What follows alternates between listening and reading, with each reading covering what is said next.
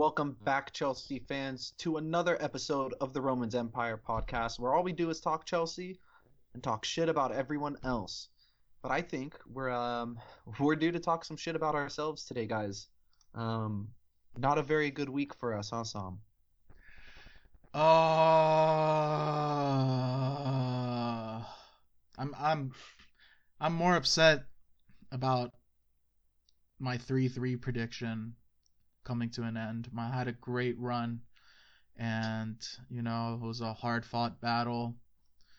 Both sides, you know, put up a lot of goals, but I yeah, um, I'm sad. I thought I thought we were gonna go the full season undefeated just because of my three three goal predictions, but who knows? Maybe it had nothing to do with it. Huh? Who knows? Yeah, definitely didn't go that way. Andres, um, are you uh, still in a fetal position, or are you feeling a little bit better? I just, man, I just feel hard done by because I was coming off of of such a emotional high because I, I decided to record the Everton match. My college roommate finally got to marry his his now wife after a couple of delays because of COVID. So I was like, you know what? I get to enjoy this day. Tomorrow I will watch the Everton match. Chelsea will cap out a good weekend. So then that kind of put a kind of just a hiccup on my weekend. And then I go into midweekend. I think, oh, Wolves is struggling. We got this.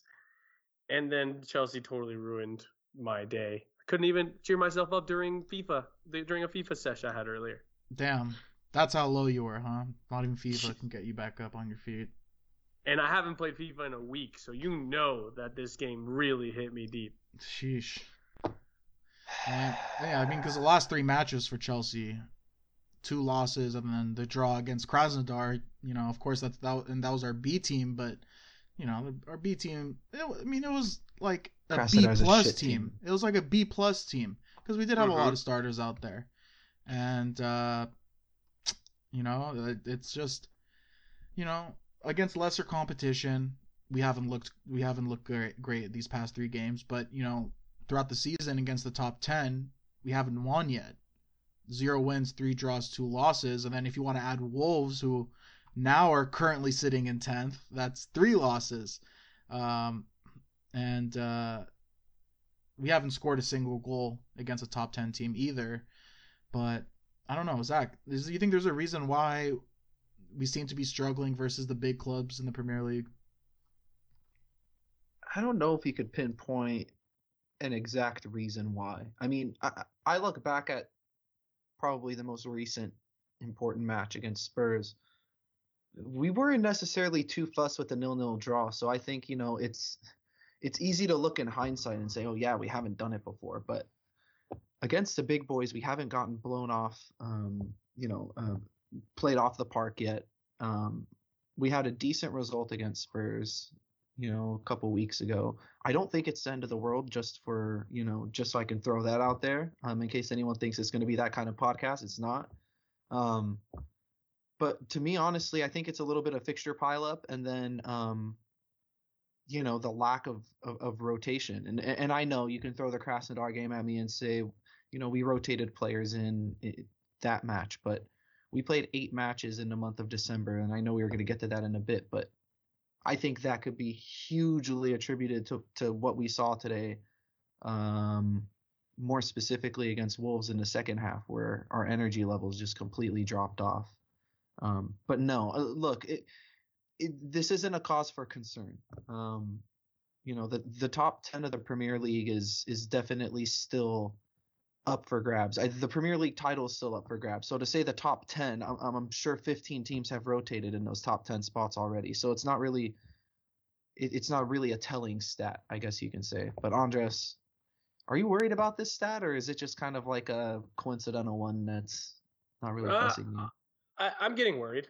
I, I'm gonna be honest, I'm getting worried because it's it's year two now of mm. the of the Lampard and the Helms. And I know last year we can give him a pass due to all the, you know, his first year in the Premier League, no no transfers, etc., mm. Mm-hmm. which is understandable year one.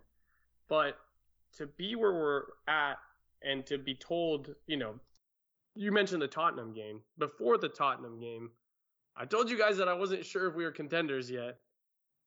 And you guys were like, nah, you're you're overthinking it. And yes, we tied Tottenham, so we can play up to that level. But we have yet to show that we can beat the big boys. Simple as that. You you you we didn't beat uh, Liverpool, and you can argue yes, there was a red card, but the matter of fact is we didn't beat Liverpool. We didn't beat an Everton team that, in theory, had already lost its flame from early in the season, and we drew a dead United team because they were dead that day. We drew Tottenham, which that one, that's the one result that I think I can swallow but then the other draw was the Southampton 3 3, which we completely let them back in the game. So this is these are the the kind of things that differentiate a contender from a pretender. We're still not there yet, and I think that it is frustrating and it is a cause of concern because from the beginning we knew there was going to be pileup of, of fixtures, and from the beginning we knew that we only had three wingers on this squad. I mean, as a manager and as a coaching staff, you know what you have in there. And so it's it's funny to me that last season we were so or Lampard thought our team was so tactically fluid and he would change formations and starting 11s every week that now when unfortunately because of the pileup because of the injuries that you're alluding to he's now not doing that tactically to fit the players he has in front of him, and that's my big concern. That's uh, what's worrying me right now. Andres, you're saying you don't think we're contenders, but I look across the Premier League and I'm seeing teams dropping points left and right. And, you know, like what you're saying the pro- issue is with Chelsea, I think every team in the Premier League has the same issue. I mean, there's five points separating all the teams in the top half of the table. Like Tottenham yeah. has 25 and Wolves in 10th with 20. You know, so I, I, I won't rule us out as contenders for the title this season because it's still it's it's been as wide open as it's ever been um, since you know the inception of the Premier League, honestly. And I mean, I won't rule us out as contenders because we we as a talent perspective, we are one of the top teams in the Premier League.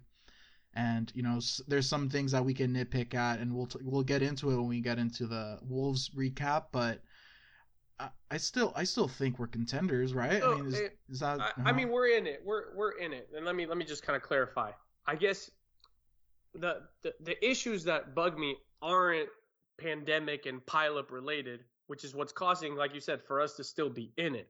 Because if we were in a regular season, my issues with this current team and the way it's being handled is is something that would make us be far more behind. But you but you even said that one of the re- the the main reason why is because of the injuries and the congestion of the of the yeah. schedule.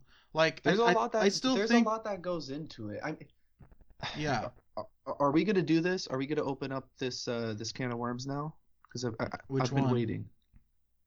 We can either open up the wolves can of worms or the Frank can of worms. Uh, let's start off with the Wolves. But before we get into that, just talking about congestion, like even upcoming schedule, we have West Ham on Monday, Arsenal on Boxing Day at Arsenal. That's four days of rest. Then we play Villa on Monday, the following Monday. That's one day of rest. And then we play at home against City the following Sunday, which is five days of rest. So that's four league matches in less than two weeks Plus, we're coming off of six matches in a little less or a little over two weeks. So we'll end up playing eight matches in the month of December. And, you know, we don't have any wingers right now. We, we really have one winger. Christian yeah. Pulisic is our only natural winger right now. And it's just, uh, uh, yeah, we'll, we'll, we'll talk more about Frank, but let's, let's talk about Wolves right now. Um, so starting 11, no surprises. Uh, Mendy in goal, Reece James, Zouma, Silva, and Chilwell in the back line. Havertz, Kanté, and Mount in the midfield. Then Werner, Giroud, and Pulisic up front. Uh, first half finished uh, nil nil draw. Uh, we had zero shots on target. Um, uh, you know that that's that's a two two half run if you count the second half of Everton, um, where we had zero targets on I mean zero shots on target. Um, so that's 90 minutes in a row without a shot on target if you want to count the last match. Uh, but again, dominating possession. Um, last match we were in the 70s. Um, I, I forget what the numbers were at halftime for this match, but you know, really looked like Pulisic and Kanté were the only players uh, fully up for the match. I mean, Pulisic played phenomenal in my opinion. Um, you he know, did what he could. Yeah, with with the circumstances, but I mean, right. I mean, we, we we can get into more about his positioning, but I want to start off with with the bad before we get into the good. The Germans, um, because it, it, needs to be talked about. I I just don't know what's going on right now. I think obviously the first starting point is Timo Werner on the wing. It's just not working right now. Um, you know, he's he's he's missing chances galore, and this has been his longest run without a goal since 2016. Uh, he just doesn't seem to be in the right place. Um, when the crosses come in, and you know, he's in the back post, it just just looks shocked when the ball gets to him, and he's missing like just easy sitters, and it I don't know how much it has to do with where he his you know where he's standing on the pitch or what, but I mean we got a lot of questions on Twitter about uh, Frank's decision making and putting Werner uh, as a winger, not not just in general, but putting Werner on the left over Pulisic. I mean, Zach, w- w- what do you think about Frank's decision making in this? I thought he was I thought he was right to start Pulisic on the left.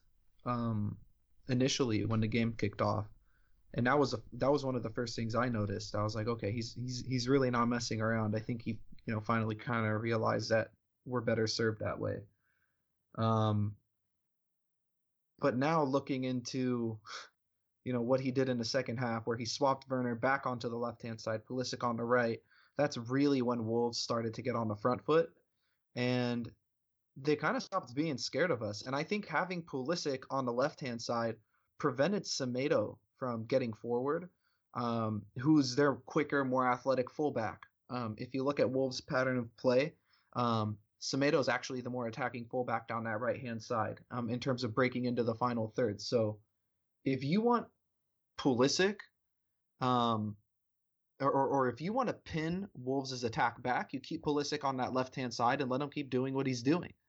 Second, he moved to the right. Semedo started getting forward. Now different spaces started opening up, and, and, and the game obviously got stretched. It's it's one of those things where you kind of look at it and you go, um, how has he not really seen that? You know, I mean, I remember what was it around the 80th minute, um, right before Wolves got their second, thinking to myself, okay, any second now, we're going to see Pulisic flip flop uh, flip flop with with Timo again, and, and Pulisic's going to finish the game on the left. He has to. There's no other way. And unfortunately, it didn't pan out like that.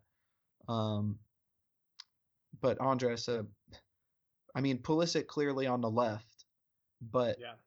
if if we still have no wingers, and this is my this is my gripe with this is, as much as I want to play Timo up up the middle, if we do that, without having Cho, without having Ziyech, and really only having Pulisic, does that mean Mason Mount has to go back out wide? If we no, really no, no. want to get something out of Timo? No. For, just um, for the um, time being. So so first off, before we just pile on the negative uh, on Timo, even though that is all we can talk about now, and the game today was god awful. I'm not going to forgive him for today, but I, I, wish we could show graphics while we talk, but some yeah. found this great heat map of Timo Werner's match, and he barely is inside of the opponent's box. Yeah. Barely. He is mostly on the outside corner of the box. And I just decided to look up while we're recording his heat map of his season with uh, Red Bull for a full season. And of the yellow orange parts of the pitch, about a third, if not more, is inside the box. It is leaning slightly left, but it's inside the box. And that's what his role is. And Timo Werner is a fantastic player, technically speaking. He's quick, he's got a good touch and all that. But I guess this falls more into the Lampard thing, so I'll, I'll, stick to the to his performance today. The, the man is it gets into the box for crosses, but coming from a wide position, if the ball misses the forward or the front row front post run, it's almost as if he doesn't expect it to make it all the way to the back post for him, and then he reacts too late. I think that also you talk about pinning back Semedo. Timo Werner is not a a one v one break your ankles. He's going to embarrass you, and that's how he's going to get past you kind of player. He Yeah. does that by his off the ball runs, and because of the way we play, him at the wing is not working. Because again, has he lined up wide of a forward before in previous in his career? Yes, he has played off of a forward, but he's not the widest player ever. He had wingbacks that were there to provide the width, and he was there to cover the half spaces and make direct runs off of his forwards. We are asking him to do something he has not done before. Period. He's now shown us that he can't do it, and that happens with players. We tried putting David Luiz in a back four for bajillions of years, and it worked for maybe a two thirds of a season with Sorry. Some things don't translate from position to position, and Timo right now is in a position where he's, I think his confidence is getting shot, and it's getting worse and worse as the weeks go by because this has been a gradual thing. This is one of those situations though, and, and this is what I'm worried about, is the more he plays there, the worse it's gonna get. and and I, I guess like what I'm trying to avoid is is getting redundant. So Yeah. talking tactically, I'll get to when we talk about Frank and the choices he can make. But Mhm. in terms of what he's doing right here, I think that playing him as a true winger, which is what we play with, is the wrong move. If you're telling me that you're going to tell Chilwell that he needs to be up the pitch and provide width and an outlet wide every single time, and you let Timo drift centrally, I say, hey, maybe we can get a solution there. But based on the heat map, based on what we saw today, that is not what the instructions are He wasn't getting And those positions. and and it's not it's not making him look good. Uh, Yeah. fan, fans are upset. Timo's confidence is getting shot, and and yeah, like you said, if we keep doing this, it's only going to get worse for him. I mean, I guess when you play a team that deploys a back three, um, granted this was Wolves. This is actually Wolves' first game playing a back three in a while, but um, they played one today. And you know, looking at the heat map, when you're looking at one of your wide players, Andres, you want the channels to be the red hot spots. But the only red hot spot I see on Timo's heat map is damn near close to the touch line. Yeah, Um, it is. It Where is he the sta- touch Where line. he was standing still. Where he was Yeah, standing so- still. By the way, ball dead. He is not in a full sprint. mhm. Mhm. Yeah, and, and and this is the thing, like, what do you do? You know, we we have this injury crisis, I guess you could call it. It's not really a crisis because they're not long term injuries, but they are nagging injuries. Uh, Frank said that, you know, there's a possibility that we could go without Ziyech or Cho until Boxing Day. So that's what another two matches, two or three matches. Some. Well, what did the schedule? Or three matches? Yeah, No, boxing two. day is just two, two, Yeah, two yeah, yeah, yeah. Yeah, so two matches. So between now and then, we have to find a solution. Frank has to find a solution because our bright and shiny new signing, both of them actually, aren't aren't, aren't producing. Um, when you look at his do that? numbers, when you look at his numbers from last year, uh, he he actually wasn't like a clinical finisher. He did miss a lot of shots, a lot of big chances, and you know he did get a lot of goals as well. But um, that's just because he put himself into position a lot uh, to score, and obviously he's not going to be able to do that as a winger this season. I'm I'm less worried about Timo at this point than I am about Kai Havertz, to be honest. Um, and I am gonna say one thing about Timo though, really quick. Mhm. before before Yeah. we move on to Kai Havertz. So, um, in his last four matches, um, he only had 11 shots. That should tell you everything you need to know about Timo. And he averaged the- five shots last season per match. Yeah, again. yeah, He, he he spammed shots last match. Last He's a, season. he's averaging less than two per match this season, yeah, which is crazy. I mean, so Yeah. so obviously, if the amount of shots goes up, the amount of goals will go up. Um, and the, that- where the shots are being taken from as well, right? I mean, he is. Yeah, that's true, and, and and he is one of those guys that's a high volume player. Like you know, you got to give him m- chances on chances on chances for him to produce numbers. That's a given, but he's really not getting that many chances. And playing at the wing, you can't use the excuse he's not getting service because the midfield playing behind him is exceptional. His fullback's exceptional. Whether he's playing on either flank, Yeah. So what's the excuse there? You know what I mean? Uh, When you're playing on the wing, it's that position where you got to take matters into your own hands and you got to be the source of creativity on your own if all else fails. And unfortunately, everything else failed, and he, he can't really produce that, that individual creativity that we see guys like Pulisic or Hazard do. hmm So l- let's move on to Kai. Um, it seems that I mean I don't I don't know if this is actually the truth or if it's just an ex- like uh, an excuse we want to give him, but COVID clearly has taken a toll on him. Um, he's just not looking. I don't know. He he, he- he played in the te- in the eight role today, obviously, and he he he normally plays at the ten or as a striker or right before right behind a striker as a center forward, but Um, as a wing. yeah, I mean the wing hasn't wasn't pretty either, but um, I don't know. I- I- for for me, what I saw from Kai Havertz today was really poor decision making. I mean, I'm looking through his numbers right now. He had one dribble attempt, zero successful, nine ground ground duels, zero one, four aerial duels, one one, zero shots total in the whole match, no key passes, one one cross, none of them it wasn't accurate. Uh, he, he was he wasn't fouled once. He's a guy who normally when he's dribbling the ball he likes to draw a couple fouls. I mean, I- I can't I can't tell what the source of of, of, of this play is. Andreas, I mean, is, is he a victim of being too stuck on what the coaches are asking from him in terms of his new role as an eight, or is it COVID, or uh, is it confidence? What what what do you think's going on with him right now?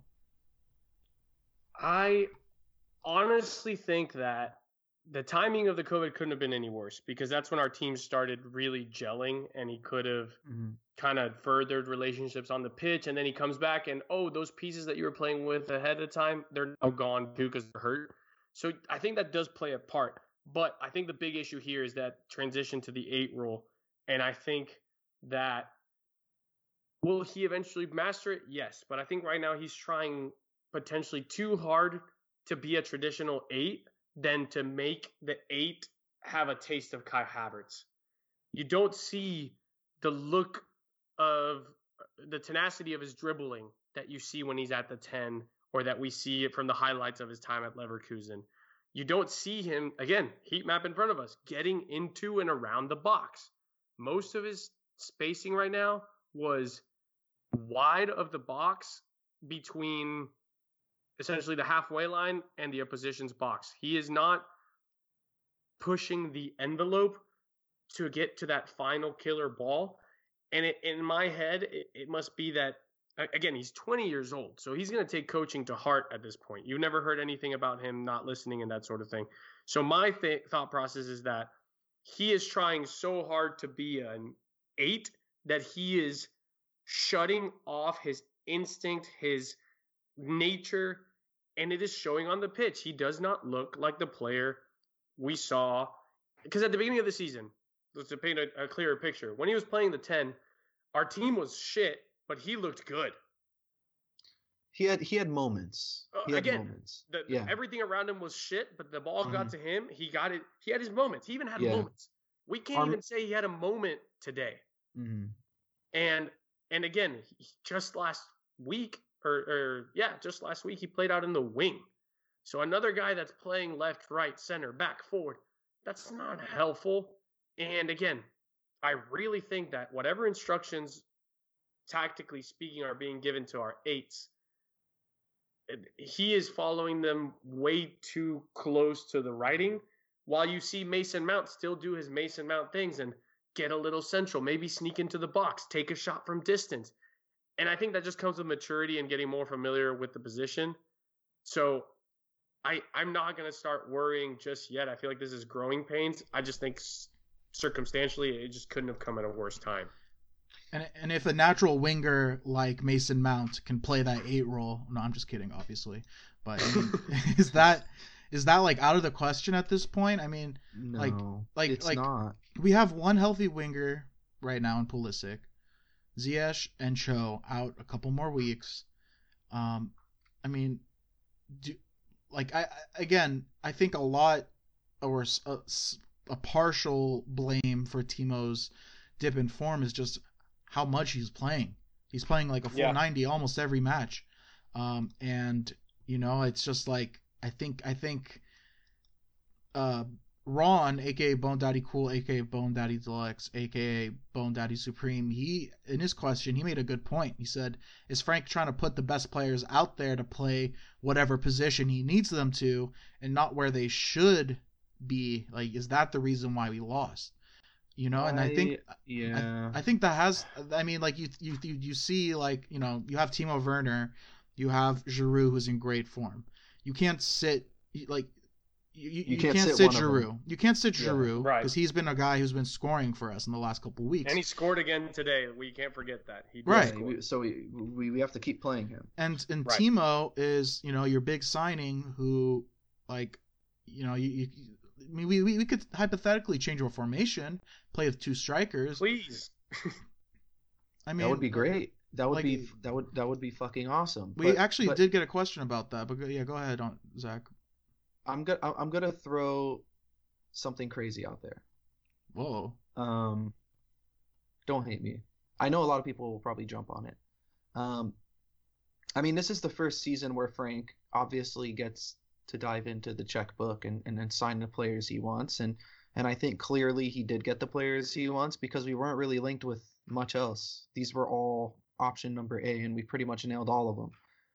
Could it be a little bit of Frank having maybe a little bit of trouble managing um, managing them personally. I to make them feel comfortable, make them make them maybe feel embedded. Because like Andres is saying, you know, mm. we're looking at Kai Havertz on the pitch, and the eye test is going to tell you like he really has no idea what he's doing. If you watched him today, you'd be very hard pressed to find a clip or even a sequence of events that tells you that he felt comfortable doing what he was doing. Um, but you'd also be hard pressed to find a, that though. Like you'd be hard pressed to find a clip a... of like a player saying anything negative about how Frank has been managing them. I mean, no, I think no. I think his inter, you're talking about interpersonal that. skills, right? Like no, no, no, no, making yeah, them feel yeah. comfortable. I, am talking about interpersonal skills, but I'm not saying like making Kai Havertz feel like he's welcome at the club. I don't think that's an issue at all. I think Frank is, you know, like pretty much there with open arms for the most part. What I'm saying is making them feel comfortable with their role on the pitch. Okay. Is because it does tie into your question a little bit, and that's why mm-hmm. I'm bringing this up. Is you know he is clearly trying to put the most talented players on the pitch at the same time. There's I don't think there's a question. Um, but is it is it a matter of him maybe being wedded to playing with these two attacking eights? You know, right. and, and playing with natural wingers because at that point you're taking one of our shiny new signings and putting him out on the wing when he should be playing at the number nine. And then you're taking our second shiny signing and you're taking him out of the preferred 10 and putting him into like this hybrid pseudo 8. And you're also that... putting arguably our best offensive player in Christian Pulisic in his unnatural position as well yeah, to accommodate for Werner. Yeah, yeah, yeah. You're those, putting all three on, of those. I mean, the list the list kind of goes on and on and on and on. And like in the beginning of the season, he caught on with Kanté. You know, he played Kanté a little higher up early on, and we were like, uh oh. And then towards the end of last season, he was like, he, he, he's a six. And now Kanté's comfortable there. Maybe he's starting to feel it out a little with Kai and Timo. That's that's my hope. But I mean, we got to hit rock bottom before it gets better. And to be honest, guys, I don't think it could get any fucking worse than it did today. So Zach, we play Arsenal in in a week. Okay. I oh, we'll I be fine. no, we'll be fine. that that would be rock bottom. Yeah, um, I, I don't think if the match is inter- at the if the match is at the Emirates, we'll get an own goal from Aubameyang. So we're already going into it one 0 up. And hopefully he doesn't celebrate it. But um, uh, shout out to anyone that knows that reference with Toni Kroos. But anyway, um, I don't think it's an interpersonal skills thing. I think that again, Lampard is a naive manager at this stage. He is not at his final product, and Here's the thing. You're right, Zach. The 4-3-3 has worked fantastic so far. When everybody is in the right place. Mm-hmm. I think that I I ha- we've had this discussion before. Pulisic is a winger, yes, but he is a left winger. When you perfect the trait of where you are in the pitch, where you don't even have to look up to know where you are or where your teammate is, and you can do your skill move. You know how much space you have. It is automatic. The moment you put that player in the opposite side or central, now he has to actually take the time to think about things that usually he just made happen. So now Pulisic, if he dribbles towards his right, he can't pull the trigger with the inside of his foot because the mm-hmm. curl on it is going to miss the goal altogether. If he does take a touch too far around the player, he's now putting himself in a corner, not towards the box. So you're hindering. You're already you already hindered Werner by putting him out wide and asking him to be a natural winger. But now on top of that, you also want to hinder Pulisic by putting him on the right side rather than the left. We scored when Pulisic was primarily on the left. In the run of play that it happened, it was like a slight switch for like just what was happening. Chilwell gets the space, he crosses it in. But the moment that the goal came, Pulisic stayed on the right for the final 25 minutes, and we created nothing. That should be enough tape for Frank Lampard not to make that mistake again. You would hope. You talk I, about. Go ahead, Sam. I just say I do have hope for that because throughout the season he's been making adjustments and you know we've we've we've complained about certain players playing in certain positions and he's made adjustments and right. you know so I, I i'm not I'm far from Frank out. I mean, I don't. No, no, no. I, and I'm not for sure. getting to that. Of course, of course. Yeah, I'm not saying you will. I'm just saying I still have faith in him. I mean, there. It's it's okay to question his decision making right now, and you know, I mean, to be completely honest, if I'm if I'm in his position, I don't know how different of a starting 11 I would put out given the players that we had right now. Like maybe we can change up formation a little bit, but yeah. the 433 has been has been phenomenal for us so far. So And I think that that's what needs to change cuz I I mentioned it earlier in the reaction post we posted on Instagram. Yeah, that's a plug. Follow us on Instagram. um you put out this 11. Just change what you ask each player to do. You can put out this 11 and play a 4 4 2 box midfield, and you tell Reece James, who I don't know if we have hit his heat map up here, but I'm sure his heat map shows that he played almost like a right winger. And you tell Kai to stay more central. You t- tell Pulisic to keep covering those half spaces and drift wide of the two forwards. And you have Timo playing off of Giroud. And it's those are slight changes where the players get to be closer to their natural position. And and all that's changing is perhaps their full 90 minute game responsibilities, but it's still close to the 4-3-3 shape. And and I think that's where Lampard needs to do a little bit of tweaking because we're not asking him to blow up the system. The way we're building the ball out from the back is working. It's just it kind of hits a, a halt when we get to the front because again, Havertz is not getting himself into the box. You're now forcing Pulisic to play a la Ziyech and whip crosses in instead of getting into the box to, for receiving those crosses. You're asking Werner to get in from a wide area rather than from a directly central area to get into his shots. The only guy right now in that attack that is getting to do what he likes is Giroud and Mason Mount. That's it. And when you see that as a manager, you need to make just slight changes. We're not blowing up the 433. That's going to be just fine when we have our players. It's just, I remember Conte used to say that a manager has to be a tailor based on what he's given. And I think Lampard's just being slightly naive and going with the tactics that have worked when everyone is healthy when mm-hmm. we're obviously not there right now. Okay. Um, how about Zach? We got a question from uh, Kurt Lear at uh, Vigil Bruin. He, Andreas mentioned this, but he asked with only Pulisic available as a winger, why not try the 4-4-2? I mean, what are your thoughts on deploying a 4-4-2 and who, who, like who would you like to see in what positions? I wouldn't mind the 4-4-2 whatsoever. I actually think that that would be my counter to playing this, you know, 4-3-3. Um, you can you can either you, you can have it two ways. You can play a flat four four two where you know you have two natural center mids, a, a natural right mid, a, lot, a natural left mid, and then you know two forwards, or you can play a diamond. Um, you know, similar to the midfield three we have now. You just add a natural ten and two strikers instead of two wingers and a striker.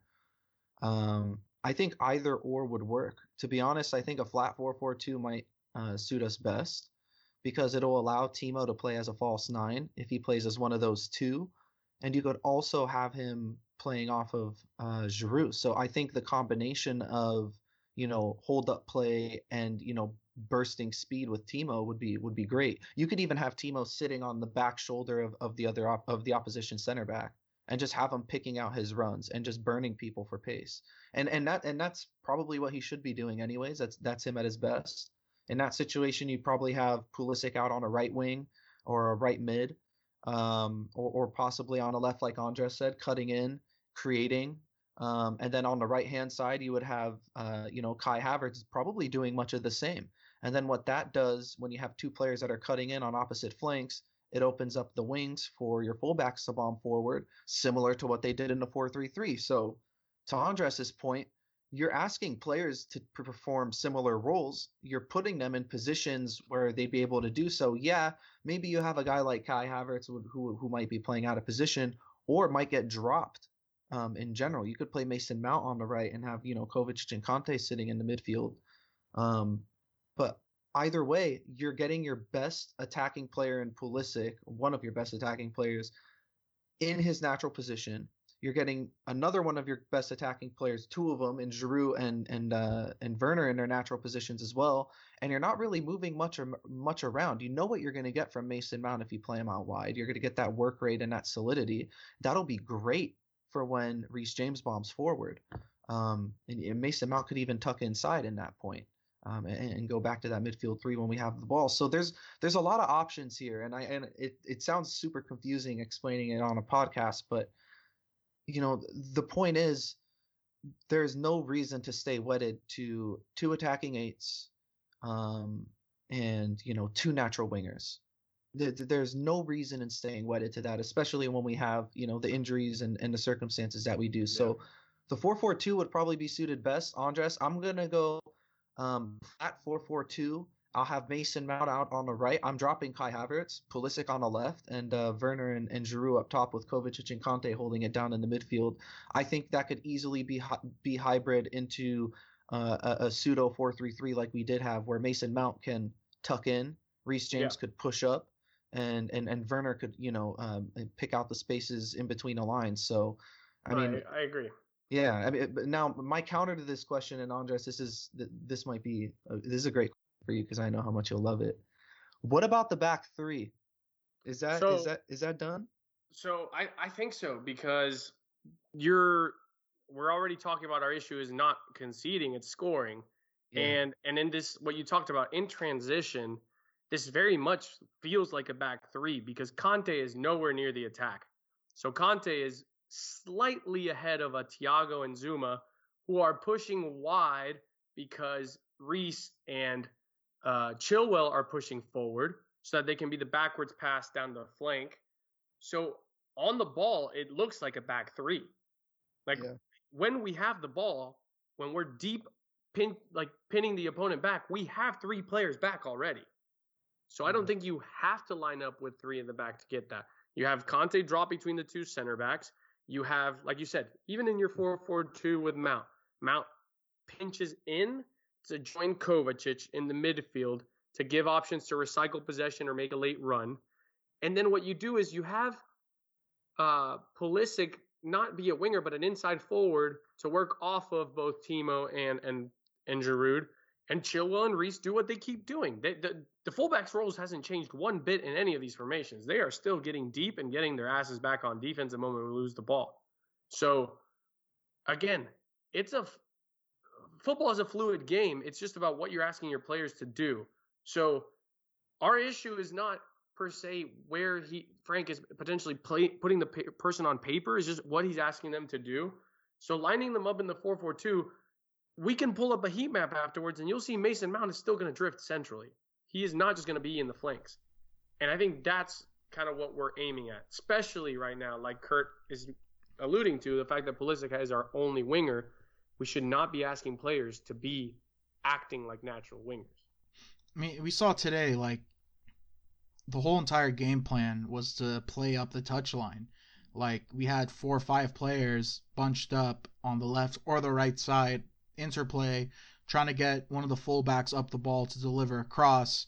Um, and I think that's partially due to Wolves deploying a 3 4 3.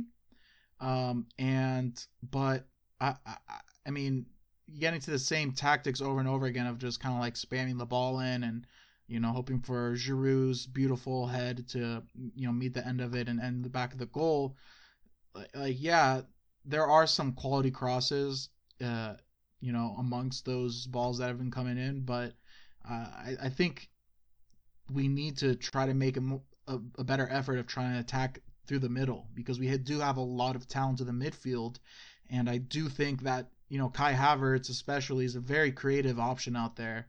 Um, but I mean, uh, like Timo Werner, he's he's not the creative type. I, I don't think mm-hmm. he he, he should be a poacher, but I mean he he has been in a poor run of form. We actually got a question from uh, Adam B at brew underscore daddy on Twitter.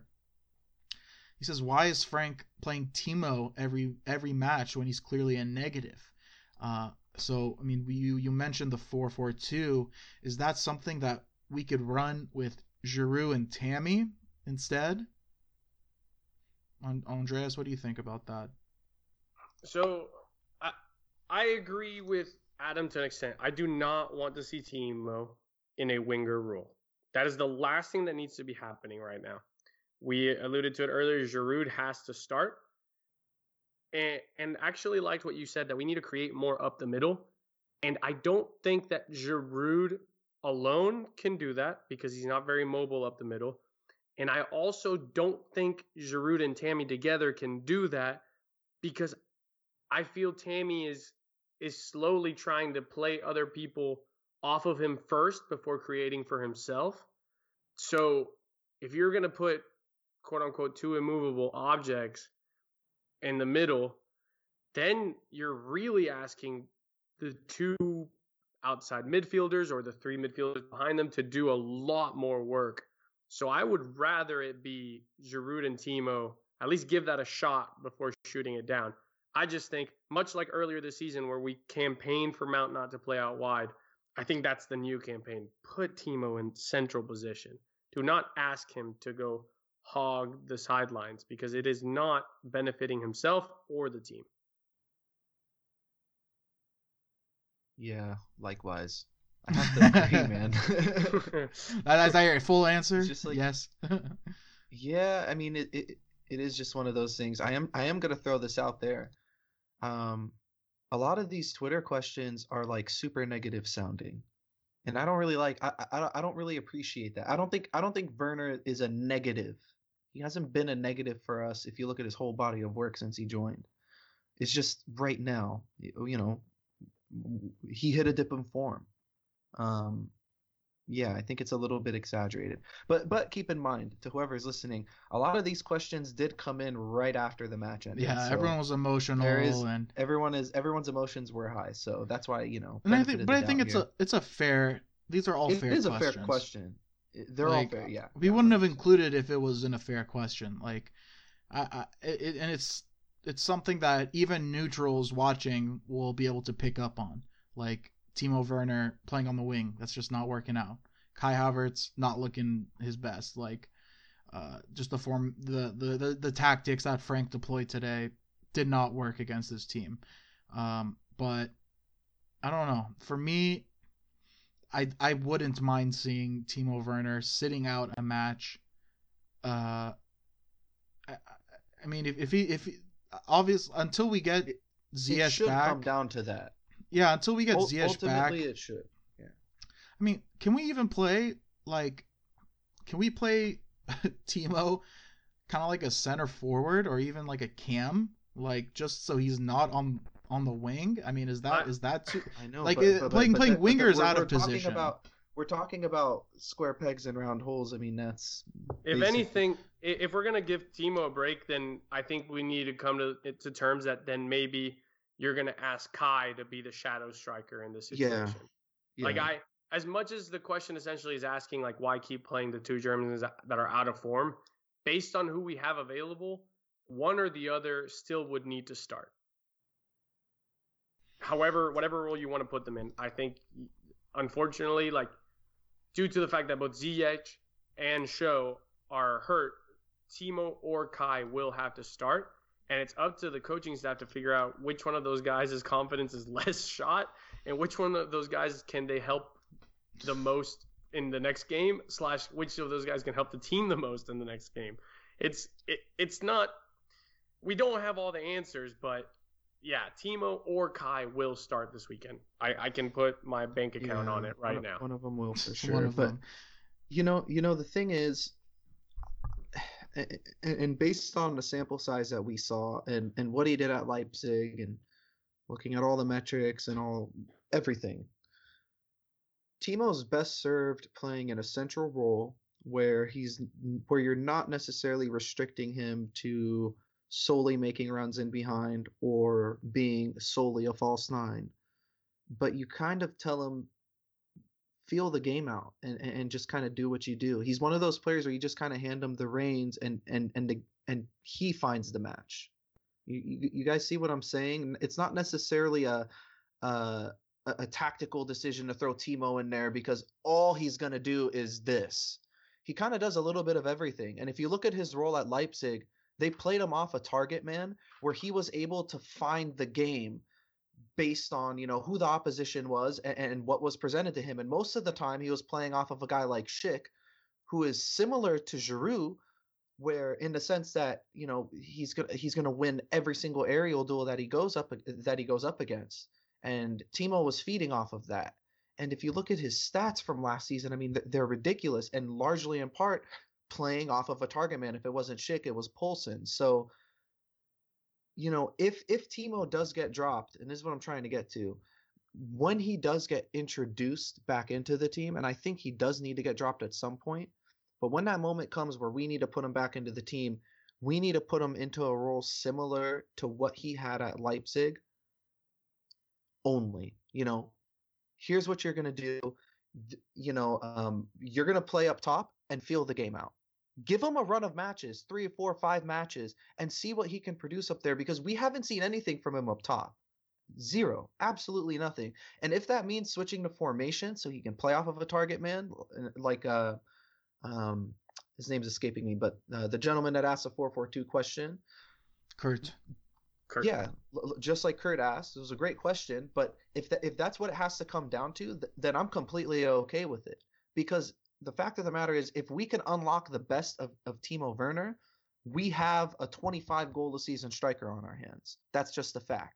If we can unlock, and and, and then that's one. That's only one step. Keep in mind, we still got to get the best out of Havertz. When we get the best out of Havertz, that's another 20 plus goals and assist contribution a season now all of a sudden we're really title favorites instead of you know being just in the race or just one of the horses in the race so yeah i i i guess that's my Timo rant i've been dying to get that out but i mean i, I wanna- I wanna go do- on a- I, I do think he needs to get dropped. At some point he needs a rest. I mean For a after match or we, two, after right. we conceded the first goal yeah for a match. Um after we conceded the first goal against wolves the energy levels were gone. And at one point, Thiago Silva had to yell at him.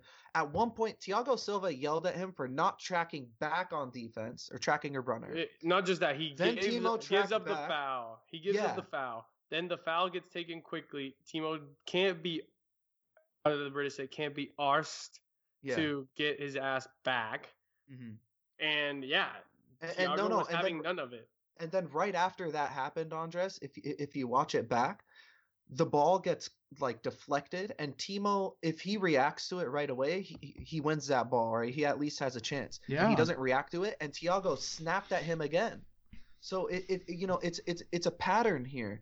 We were talking about Timo's work rate early on in the season and how we were pretty impressed with you know he, he tracks back he, he does the hard yards.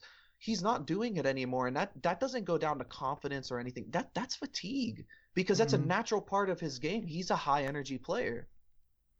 Why else would he not be tracking back in those situations? I need to go on a little rant here, real quick, because when I went on Twitter after the match, I saw a lot of Chelsea fans giving up hope on these two players. Oh, And man. I I need I I know what the source of it is. Honestly, it's it's all of these trolls p- taking their shot at Chelsea.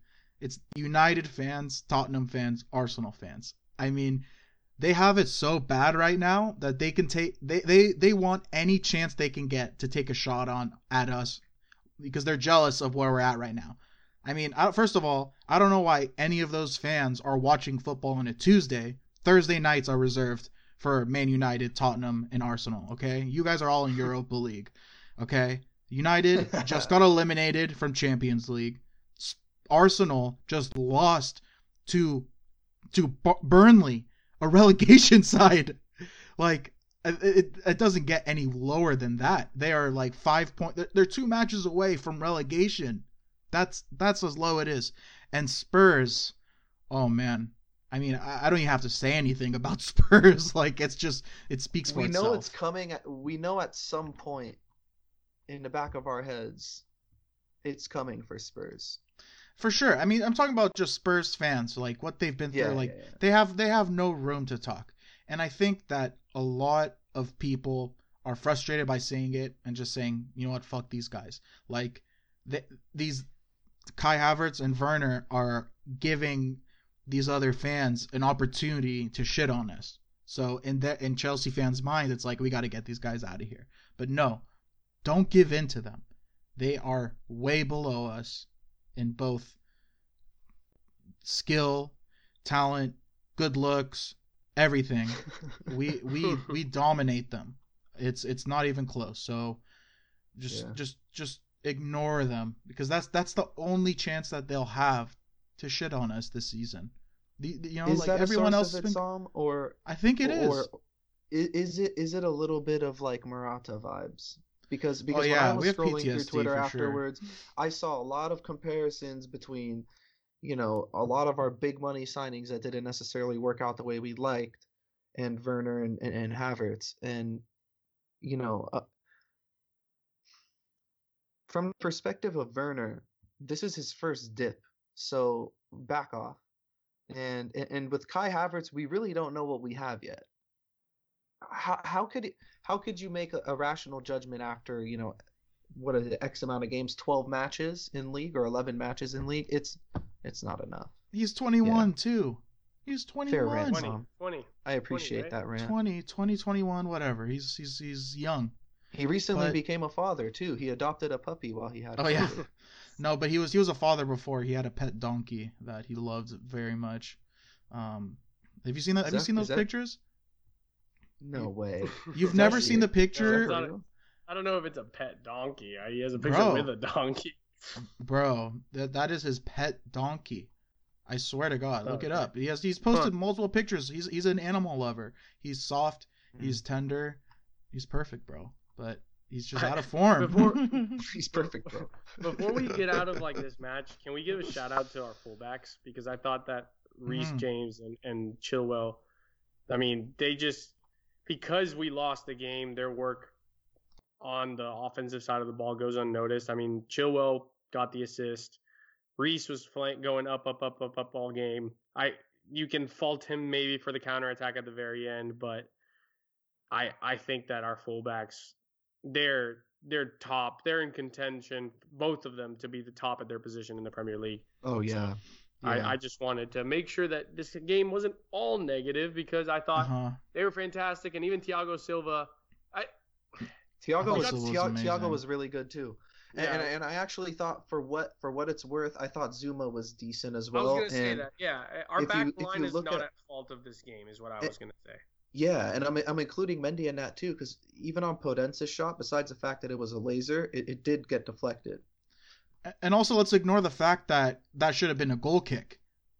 that shouldn't even Yeah, been. That came off a corner. shouldn't have even counted. Yeah, that should. They call that a corner, but it clearly deflected off a Wolves player right before. And Yeah. I saw that live, and then I saw the replay, and I'm like, how do you not see that? So that should that goal shouldn't have happened. Zouma, that chance, if that goes in, w- w- let's be real. This is a completely different podcast. We're not talking tell you about what, you know the sky is falling, but you know it's, it's I crazy. like some. I like me some Pedro Neto. you you That like guy- it? That guy. Oh, yeah. That guy could play. No, I'm saying I, I didn't like him, today, as, but as a player. Uh, not today. Other than other than today, you like him, but I think the last time I saw someone roast us like that was probably Zaha a few years ago. All right, let, let's uh let's talk a little bit about uh Champions League. So, Champions League draw, the round of 16 happened yesterday, and we drew Atletico Madrid in the round of 16. Um, uh, shoot, I wanted to pull up a list of all the possible teams we could have drew, but uh, I'll look it up right now. Um, but Zach, Uh, I mean, off the top of our head, it was what? Uh, Mönchengladbach, Leipzig, um, Barcelona, Porto, and that- uh, and Lazio, Lazio. I okay. believe. Yeah, I think And those are the teams. And Atalanta. Yeah, I think those are all the teams. So And, and Out the of those- highest percentage we had was the German teams because of Mhm. Bayern. Yeah. Right. So, Andreas, what do you think about? I mean, it's it's it's it's troubling to like ask how we're gonna look against them after these two matches, but let, let's try to be as clear-headed as possible. Wh- wh- This when is Yeah. this match even going to happen? It's No, uh, we have time to we have time to pick up form. We have time to pick up form. That's the good news. Yeah, it's it's sometime in February, right? Uh, late January, early February. Correct. Yeah. So, wh- what do you think about the matchup? And It's uh, You know, it's versus all actually late February. yeah, Oh, okay. yeah. so, So, it's showing our first I think leg is actually February 23rd. It's showing. Okay. Yeah, we- So- we, play the second weekend when the Champions okay. League comes back. Right, right, right. Yeah, Or the twenty second third. week.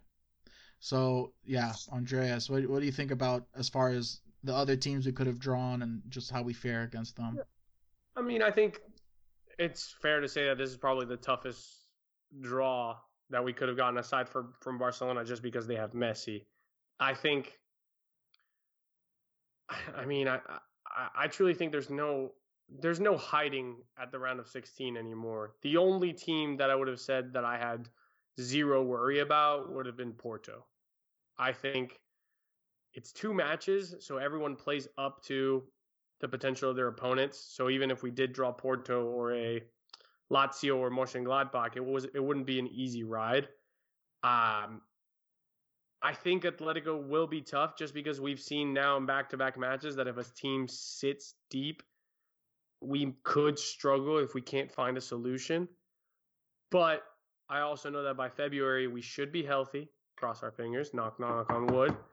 And also, the tra- transfer window would have already gone through. So if there was a need for reinforcements in the in the eyes of Lampard and the board, hopefully we get them by then. A so fourth winger, perhaps. that's exactly what I'm referencing. Yeah. Uh, so yeah, hopefully. I mean, it's gonna be a tough game. This is not gonna be a blowout, and if it is, man, thank you for proving me wrong, Chelsea. But can we beat Atletico Madrid? Yeah, we can. Their creativity is literally two players, and it's uh, Joao Felix and Luis Suarez. If you get guys to cancel those two out, they're pretty one dimensional. Like those are their two guys right now. They are the ones carrying this team to their table position and to the fact that they barely squeaked out of their group. So, They, I think they, it's they have a couple couple decent players. but they don't deploy them that way. They got- Simeone is the most. We talk about Lampard Yeah. potentially not getting the most out of his players. mean, I'm Simeone looking- makes his like Carrasco look average. He makes Saul not look like he could be world class. Like Koke, who could, who at one point was touted to be the next Xavi. People forget that he's got that in his arsenal because Just- they don't use them that way. But but- but but I'm looking here. Marcos Llorente four goals. Angel Correa one goal, five assists. I mean, they got guys. They got guys that could hurt you. But but but my thing with Atletico is we spent the last hour talking about how we can't create chances. Atletico have arguably the best back line in Europe. They only conceded four goals this season in 11 matches In so- their league, though, right? in their league. in league, Okay, because correct. Champions League they Cha- barely champ- squeak. Yes, but but we mind you, this team could could buckle down. I mean, look, guys, I don't do, do I really have to convince everyone that how dangerous a Simeone team could possibly be in this kind of Of course not. situation? I mean, especially in the Champions League where where they've been known to sort of I mean, I know they didn't necessarily win it, but but they have quote unquote overachieved in it in years past. So yeah, it, it, I mean, it's it's it's a tough draw, but but I going into it and when I woke up this morning and saw the news, my first reaction was very similar to kind of, to the one Frank had. and I'm not comparing myself to Frank Lampard, um, but yeah. it was kind of like, I mean, we got to play a good team eventually. Yeah. So you know, it, it it is the Champions League. You got to beat the best to win it all. So you know, seeing them early on is not necessarily a bad thing. Um, and the fact that we don't play our first leg until late February, now that I'm thinking about it, that gives us a, more than enough time to solidify, you know, our identity as a team and to get guys like Timo, guys like Kai, you know, back up and running, and guys like Cho and Ziyech healthy, and even Pulisic to an extent. So, yeah, it's. I don't feel as good about it as if we drew like a Porto or you know a, a lesser side, but then again, you know, we went there a couple years ago and, and, pulled out a result. So anything could happen. I, I feel I feel good about it. I don't feel terrible, but I don't feel great. I'm just kind of I'm just kind of cool with it. If that makes. I would have felt sense. I would have felt great about it like five days ago. and now I feel horrible. It's crazy how five days can change it, I would have felt a lot better. Yeah. Yeah, but I mean, uh, well, there's still so much to happen between now and uh, and February, so we'll have to revisit that a little bit closer to the match. But let's get into some Twitter questions. Um, this first one comes from Michael Conan at mconan1789. He says, "Do you actually think Timo will be better when he goes when he can go back to the nine? Being in a different spot doesn't necessarily change the fact that he misses absolute sitters and gives possession away nearly every time he touches the ball. That, what did I oh, uh-huh. This is the reaction. Yeah. Okay. Yeah. dibs. Dibs. Dibs. Okay. So again, we just spent time talking about this. When you play as a natural winger, think of Eden Hazard. He gets the ball to his feet, ball stops moving, and then you're asking him to create and play make for somebody else. As a nine, Timo Werner does not touch the ball 50, 60 times a game. He doesn't. And when he does touch it, the only thing in front of him should be the keeper and the goal. Is he going to miss some sitters? Yes. But if he gets at least five shots on the goal, two of them, let's say three of them are on target, one of them will be a goal. So it is a different moment. Like Jorginho touches the ball 300 times a game. That doesn't mean that Jorginho should play at striker because he's going to play the touch the ball 300 times at striker. It's different. So yes, it is going to be better for Timo to play at the nine. You're asking him to not play make. You're asking him to poach, which is what Sam was talking about. We talk about the fact that he's taking half the amount of shots from different positions, mind you. He has to dribble past two people before he gets a shot off where he is right now, versus just making the correct run and taking a shot before even letting the keeper set his feet. So, yes, he will not give up possession because he's not asked to keep it. And he will score more because he will get actual high productive chances, not because he's a clinical finisher, but because he's getting himself in a position to finish. So, yes, I do think firmly that Timo would do better as a nine. Zach yeah, he will be he will be better as a nine, and for the reasons I said, because you know when you put him at Leipzig, he played in a similar role where he was just kind of free to feel the game out and, and, and choose what he wanted to do, whether that's dropping in as a false nine, running off the back shoulder, uh, running at defenders with the ball at his feet, or getting on the end of things and just like Andres is saying, just putting the finishing touches on moves. He's very versatile um, as a footballer and in terms of his skill set. So when you're putting him in the central area of the pitch, you're only expanding his capability. It, it's it doesn't make any sense that he wouldn't be any better playing there, considering that yeah. you know based on our based on the eye test and everything we've seen this season, his skill set points to him thriving there. All right, this next question, I I love, I absolutely adore this question. It's from Michael as well. He says we can't keep possession, and as much as I like Mount, Kovacic, and even Kai, does Frank need to recall the Barkley bus back into the station? Oh man, don't get me excited, Michael. I mean, if you can add, good if you add, if you add Ross, Ross Barkley to this team, I mean, I think it's no doubt that we're we're contenders for both the Premier League and the Champions League. Uh, So the guy that's out for a couple months is the guy that we need to call back. Is he Yeah, out? let's do I haven't been keeping. Yeah, up. he popped his hammy. What? He hasn't played for like three four weeks. Where have you been, That's man? well, that that explains their uh, Villa's little, little cold run. Yeah. yeah. Yeah, that, that's I had no idea, but that that explains everything. Um, I guess I haven't been keeping my eyes on uh, on Ross as much as I said I would, but I mean, Uh, all jokes aside, like, what do you think about guys, recalling Sam, him? Sam just Sam just basically admitted that he stepped off the Barkley bus.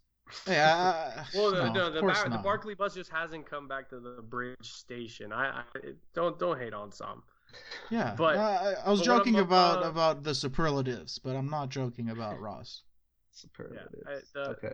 It's gonna come off like I'm shitting on on Michael and Michael. My apologies, but I'm gonna look at what's in front of me. We lost the Wolves today. We outpossessed them. We lost to Everton today uh, this weekend. We outpossessed them 72% to 28%. We drew Krasnodar. We outpossessed them 64 to this is going. 36%. So I have no idea where this is coming from because we have the ball. He just wants We Ross back. Can you ball. blame him? Come on, can you Hey, really blame hey, him? Ross Ross is doing great in Aston Villa, and and if if Ross is what we need, our bigger or we have much bigger issues. Now, if you're if what you want is a is a highlight tape from your from your midfield, then then we need to totally change how we go about playing because you're asking us to play a different style altogether. Yes, we would love for Kovacic to drill past five more people and Kai to do what he did at Leverkusen. Sure. But like Sam said five days ago, this question doesn't exist. We have been outpossessing everyone, and that is our identity. I think Leeds was the closest, and we were outpossessed by like three percent, something along those lines. I I don't buy the we can't keep possession thing. I'm sorry. I, I'm not falling into into that reaction just because we got countered twice today. Zach, E- easy, buddy. are you, are you Easy, buying a buddy. ticket? No, I am not. Oh, come on. You need a ticket to hop on the Barkley bus. Listen, I barely got on the damn Barkley bus and then it fucking left. So no, uh, like like right right when we were starting to like Ross Barkley, boom, he gets a loan. I know. Unfortunate. It is very unfortunate, but yeah. Um, I was gonna What say what Andres Andres said. said, but I was just gonna be a lot nicer. Yeah, come on, be nice to Michael, okay? Like I'm just yeah, man. upset, Michael. I'm sorry, man. It's Chelsea just gets it out of me, dude. Like it's I'm not trying to my frustrations aren't with you. It's with Chelsea because Oh my God. it makes you think that we're not possessing because we're not doing anything with our possession right now. So I I think I understand where where you were aiming your question at. I think what he said is it's not you, it's me. I think that's what he's trying to say. Um, It's Let's go on to Chelsea, the- not either of us. Let's go on to the next one. Uh, this one's from Super Saiyan Black at Black Emoji. He says, "We can't beat Wolves after a two hundred million dollar and two hundred million pound investment. But for real though, if this season ends with us scrambling for a top four spot like the last one, how much faith can we really put in this project? How long are we supposed to accept barely qualifying Oh. qualifying for the Champions League before we see Oh. real progress? Zach, oh, be nice, be nice." oh. Be nice. What is this, guys? A two game skid? Three, if you want to count Krasnodar. Krasnodar. It's a two game skid. Um, listen, there is no reason why we should be even entertaining this after. Let's pull the plug. Zach. It's over. Frank out. Let's Uh, sell all the young lads. Ah, Uh, No, take take take out the the can't beat Wolves after 200 million investment because that is no, no, no, no. that I- is the That's a joke. overreaction here. Yes, That's a joke, well, okay, obviously. Okay, okay, it is a joke. Yeah, yeah, yeah. And, and- and it's actually he's he's right. but look, even if this season ends up ends up with us, you know, in a top four battle, I'm still not going to be any more deterred than I was before this season before this season started because even after we signed Timo and after we brought in Havertz and Ziyech and all those guys, I still didn't think we were going to win a title. Frank said earlier this week um, when he was asked about Klopp's comments on saying Chelsea have the best squad, Frank laughed and at first I kind of thought about it and I was like, you know what, I kind of agree with Klopp. Like we do have a pretty sick team top to bottom. But Frank responded and said, We don't have two strikers that score 30 goals a season. We don't have a team and a squad that stayed together and won the Premier League and the Champions League. Like that that whole squad is still there. And and even Mourinho today said something really funny. He was talking about Tottenham about uh, Liverpool's injuries and he's naming all the yeah. players that are healthy. And the only person that's really not available is Van Dijk for their next match, but that, that's another story. But but but but to my point. Yeah, yeah, but to my point, we still don't have the best squad. Yes, we might have the deepest one, but does that mean we have the best one? And Frank hit uh, hit the nail on the head. We don't have 60 goals between two players. We we just don't have those kind of capabilities. We don't have guys that have been there and done that yet. Even guys like Timo Werner, who's you know performed at a high level for the last three four years running, hasn't really won anything you know, guys like Kai Havertz still young, all these young Chelsea players, we haven't really won anything. So to say that we have the best team and that we're the, you know, the, the far and away title favorites is it, it's completely ludicrous. You know, Liverpool have the same starting 11 they did their their title winning season and they even got better from their starting 11 when they won the Champions League. So it's it's it, it, it's an overreaction and and yes like i i completely understand where black emoji is coming from because it is frustrating and you know i did slack off today at work because i wanted to watch the match and i did waste my time. So i'm angry like everyone else but at the same time no we're not pulling the plug on this. We're not questioning lampard's credentials as a manager. We're not we're not doing any of this. We're we're able to criticize. We're able to point out, you know, the clear faults and frailties of the team, just like we did today, but in a constructive way. And this is not it. This is the kind of, I don't know, lingo that makes football Twitter sort of toxic. So. And I'm sure, and I'm sure that he he if he was asked if he asked himself this question at the beginning of the season, he'd be like, "Oh, top four spot, that would be awesome." But as the season mm-hmm. progressed, I'm sure his expectations were like, yo, we could win it all this year. And it's, it's, now it's it's it's it's a little different thinking about. Yeah, it's it's I still think, it's still all love though. Black emoji, don't like. Uh, like it's look, I I didn't overreact as bad as Andres. Just for the listen, uh, this season, like this season, it's it's tough to call top four because if we don't get five subs, we don't even know if the usual big six if more than two of them make the top four. Like we could yeah. even miss out because Southampton gets a rest every six days. Leicester gets a rest every six days. So it's things are very unbalanced. But to, to his question, I think this season it's allowed because of the pandemic to scramble for the top four. I think next season, after a full preseason, after a year of Frank having his quote unquote team, that's when you can be angry if we scramble for top four. Because at that point, I don't think it's acceptable for us to not have it because at that point Frank will have what he was referencing with Klopp. He'll have a core group of guys. He'll have guys returning. He'll have understanding. He'll have chemistry between players. So that's to, to try to give you as best of an answer as possible. I don't think this year you can complain for scraping into the top four, but next season is when we can get really like angry. Yeah. Yes. Yeah. All right, let's go on to our last question. This one's from Kirill Medvedev. Uh, shout out to Kirill. He asks, not a Chelsea related question, but can you guys spend some time on the pod shitting on Arsenal? Oh, yes, we can. I mean, I already started, but I mean, this squad. Did anybody watch the match?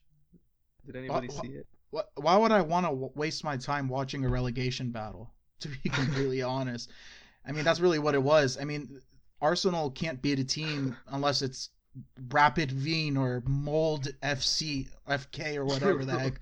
Like teams I've never heard of with like hilarious names.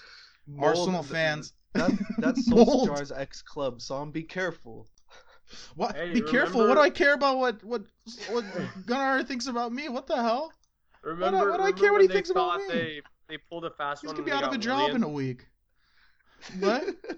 Oh, Remember Oh when they, man, They thought they pulled a pass Okay. on Willian, and Willian had First- one shot on target. dude, the first match of the season, he had four he had a assists. trick of assists. I think he had three or four assists. Yeah, it's ridiculous. and it was like robbery. We we got away with the robbery, and I'm like, please just Oh, wait, God. just wait. three weeks like, in. What does Willian do exactly? exactly. Oh, he. Let me tell you what he does. He benches their greatest transfer of all time, and Nicolas Pepe. The fact that a man with one shot on target is starting over their 72 million pound signing is hilarious. It is hilarious. Only a team like Arsenal can fuck that up so much. Did They've anybody scored see uh, Xhaka's uh, choke? red. Oh, The red card? Dude, the, the funny thing Choker. is, I was talking to Arsenal fans uh, about the match, obviously just shitting on them because they. I mean, the the day before, I was getting so much shit from Arsenal fans about the Everton match, and I was just like, "This is too easy." Like losing to Burnley. yeah, it's, it's, and it, and all they said was the only good thing about this match is uh, that Xhaka has to serve a three match ban. That's the only good. Out, that was the only good positive Did outcome anybody out of this see- match. did anybody see? I think it was it Patrice Evra. He was telling. That's what I was gonna try to Yeah. find. The Was it Patrice- it was- Yeah, Patrice Evra said something like, "I remember Henry invited me to his house to watch an Arsenal match found once." it. Yeah, read it. Thierry one day invited me to his house. He said, "We're going to watch the Arsenal game." The first image we saw on the screen was Xhaka being captain. Thierry Henry turned off the TV and said, "I can't watch Xhaka be the captain of my team." What? Bro, no, that's this is their go. amazing. This yeah, is that's their the go. other thing. Like the the other funny thing that came out was like recently, Arsenal posted in their magazine an article, and Xhaka had been interviewed, and he was talking about showing respect and dignity on the pitch and all this stuff, and then he gets that Oh, red God. card. This it is was the just, same guy that told his fans to fuck off when he got a few Yeah. boos, right? Like, Yep, same guy. see. Yeah, yeah. And I- I'm just happy to Ugh. see uh, Aubameyang, you know, end his goal drought. Uh, he, he'd gone four matches without a goal and finally got one in.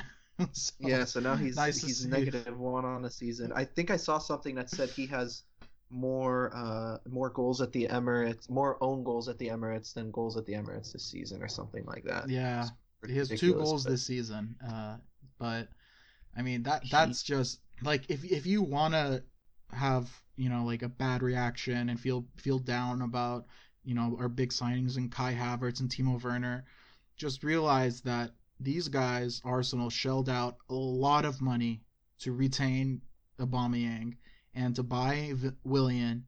They and- fired Gunnersaurus, and, And- Ozil had to be the one to bring him back. fired Gunnersaurus and Ozil had to protect him and save They him. They announced 50 furloughs, and one of them was their mascot. And then, the, like a week after, they announced a 55 million pound signing. And That's- and yeah. to add to laughing matter, they're considering bringing Wenger back, the same guy that they couldn't wait to get rid of. Wenger Can you? in That would is be trending. awesome. That'll be amazing. That that means Wenger Elneny will in. stay in their team forever. Berg Wenger in is trending. That's all you need to know about this Oh my god, that would that be the best. that that So, cannot uh, be that cannot be Arsenal fan generated hashtag. That has to be like is. other fans 100% trolling. it is. You 100% look up. it is. I, I invite you guys to look up Arsenal Fan TV on their Yeah. Twitter. Hashtag Wenger in has been on their posts. I follow them for the reason that Zach and Tom mentioned, which is to laugh when we are down. And I swear I saw Wenger in this week, and especially tomorrow when they lose to Southampton. Oh, kind of yeah. going back to that Henry story, um, two things. One, you can't expect a guy who's named uh, after a rock to make very smart decisions on the pitch. Um, and Nice. two, wasn't wasn't Granit Xhaka um, supposedly like out? Was it wasn't he on his way out of the club like a year ago? and he's already captaining out of the club with the same manager, mind you. Didn't this happen during Arteta when he had that huge falling out with the fans and he told them to fuck off when he was getting subbed off the pitch and he had to do like this big public apology. You guys know what I'm talking about? Sounds like a shit like show. So I no, mean, that, that's definitely Arsenal. No, no, no. No, no, no. I invite our listeners to look it up. I think it was last season, no. or it could have it could have been under Emery before before uh, Arteta came in. But he had a huge falling out with the fans after that incident where he was getting booed off the pitch. I'm saying I believe that happened because it's a shit yeah. show and Arsenal is yeah. a shit show, so it makes Arsenal it makes a lot of sense. I feel I I mean I I can't say I feel bad for them. I mean this is this is probably one of the funniest seasons I've ever seen and what will I mean okay. Do you think that what has what a higher of chance of happening? That? It was a laugh. What Whoa, what has a higher chance? What has a higher chance of happening? Chelsea winning the Premier League or Arsenal getting relegated? Like that's an I honest mean, question. I think they're I think they're about even. The, I I think we still have the better chance. Are you all, all jokes aside? Arsenal's just one injury away. I think it would be catastrophic if Arsenal gets relegated. I like. I we would have to spend a whole season of not having Arsenal. What do we do we, with we ourselves? Would, we would we would dedicate a whole season of our podcast to only laughing it, of Arsenal. It would be it would be, yeah, it would be every It'll week we'll be... record a 40 minute podcast of us just laughing. just on a loop. That's it. And we'll, we'll just drop those episodes every week. Yeah. That'll be that'll be amazing. But I mean, speaking of London rivalries, guys, we do got West Ham coming up. Yeah, um, and West Ham's been in a pretty pretty good run of form late, lately. Um, coming off a win against Leeds. They found their uh, mojo, man, because they yeah. signed Chelsea transfer target Benrahma. Yeah, and I I wish we signed him now that we have uh, no wingers, but they've had four wins in their last five matches. Um, so I mean, right now they're sitting what like one spot behind two us. Two, yeah, two points below us. Two points below us, so they can they can leapfrog uh, leapfrog us, and they have a, a game in hand also against us. So, uh, that's uh, I don't know. I mean, uh, uh this is a must win, right? I mean, it, like I don't know what I don't know how I will react if we lose this one. Andreas, what do you think about this?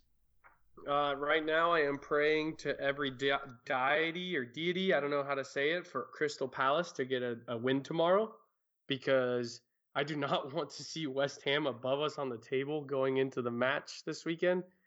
But nothing besides three points will be acceptable uh, this weekend. We need to win. It can be the ugliest 1 0 victory, but I will celebrate it as if we won 7 0. We need the three points, especially because Liverpool and Tottenham face off tomorrow. So we need to stay as close to the top um, as we can, and West Ham is the the first first of many games we should be looking to win at all costs. I'm going to be slacking off at work tomorrow too for like another 90 minutes. Um, this is a must-win game. There's no other way to go about it. I think I think it's also a test um, just to kind of see what kind of guts this team has. You know, what could they do in the face of adversity when it doesn't seem like we have any answers? Can we find an answer? Um, so I think the key in this game is not only getting a go-ahead goal, guys, but it's putting two or three be, uh, past uh, Fabianski because if this team wants their confidence back, that's exactly what needs to happen. So Going into it, I don't feel confident. I'm not going to lie to you guys. If I were going to give my honest prediction, I wouldn't predict a win. But just for the sake of this podcast and the Chelsea spirit, um, I'm going to go 3 1. 3 1. Just for the Chelsea spirit. And my toes are definitely not crossed. Andreas? 2 0. I like that I, clean sheet. I, I don't know what to do right now. Like I don't know I don't know any other prediction besides three three.